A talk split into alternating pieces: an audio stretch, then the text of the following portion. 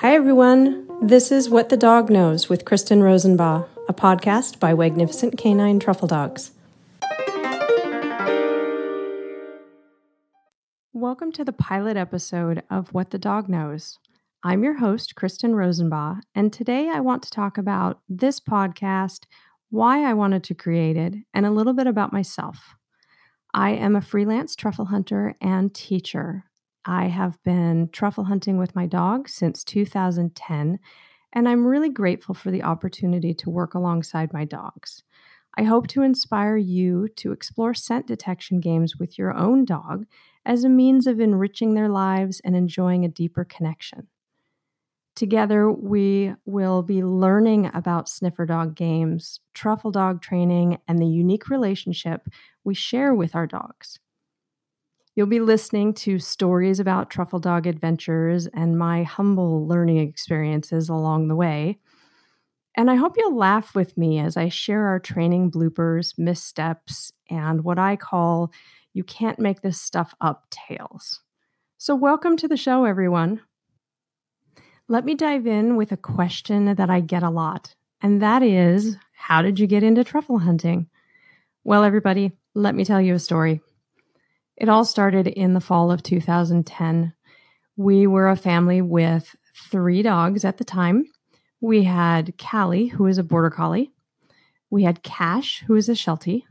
And we had just brought home a fluffy, adorable, tiny Belgian Traverne puppy named Da Vinci. Everybody was happy. Everybody was having a great time. Everybody was playing. It was wonderful.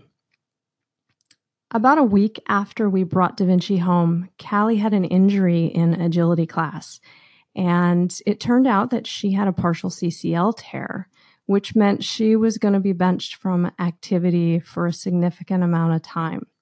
So now I found myself in the position of having a very young puppy, a very bored border collie, uh, injured and on restricted activity and fairly strict rest, and a Sheltie who had pretty much lost his play buddies. Needless to say, everybody was unhappy in our house. So I decided to teach them all some scent detection games. I used treats and toys, and I even taught them a Find Me game, and everybody was happier. I knew that truffles grow where I live, and the dogs really enjoyed this game. So I thought to myself, hey, I have an idea. And the adventure began at that point. I learned everything I could about truffles and scent detection, and we were off and running. All three dogs were participating in this fun new game. Everybody was happier. Everybody had purpose.